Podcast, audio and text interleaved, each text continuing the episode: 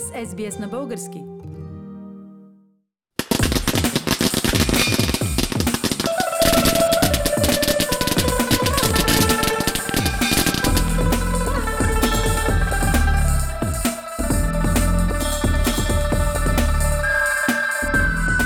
Китайската нова година е известна още като лунната нова година – тя е най-дългия празник в Поднебесната империя и други страни от Източна Азия, в това число Виетнам, Корея, Тибет, както и големите техни диаспори в Индонезия, Тайланд и Австралия. Според последното преброяване на населението в Австралия, 1,2 милиона души са с китайско потекло и 200 хиляди с виетнамско. За разлика от християнската нова година, лунната нова година няма фиксирана дата и всяка година се пада в различен ден, но винаги е на първия ден от второто новолуние след зимното слънцестоене на 21 декември. В Григорианския календар това обикновено съответства на един от дните между 21 януари и 21 февруари. Китайската нова година през 2021 започва днес, петък на 12 февруари – по китайското летоброене е година 4719, а по зодиакален знак е годината на бика.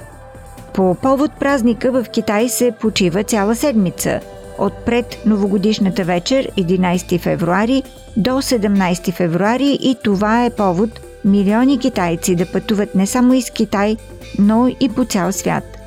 За съжаление тази година заради рестрикциите с коронавируса Хората, които искат да се видят с роднини и приятели, живеещи извън пределите на Китай, нямат да могат да го направят. Всяка лунна нова година в Китай се свързва с комбинация от символи, която се повтаря само веднъж на всеки 60 години. Комбинацията представлява едно от 12-те зодиакални животни и определен цвят, съответстващ на един от пете елемента вода, земя, метал, огън и дърво. Китайската 2021 година ще е под символа на бика и елемента метал, а основният цвят ще бъде бял. Според древен мит, в началото на всяка нова година китайците са принудени да се скрият от чудовище на име Ниан.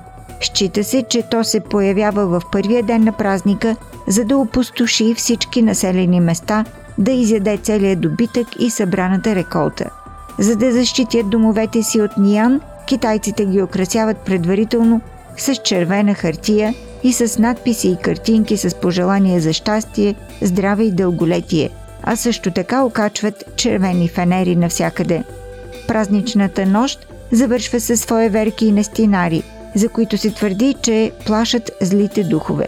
В ранното утро децата поздравяват родителите си, а в замяна получават пожелания за бъдещи успехи и червени пликове с пари – когато китайците отиват в дома на близки или съседи, за да ги поздравят за новата година, е прието да занесат две мандарини, а при напускане на дома им също получават мандарини.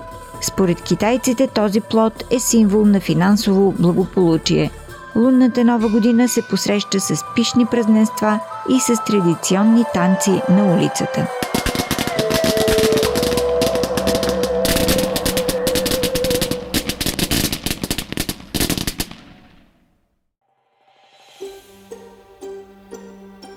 Искате да чуете още истории от нас? Слушайте в Apple Podcast, Google Podcast, Spotify или където и да е.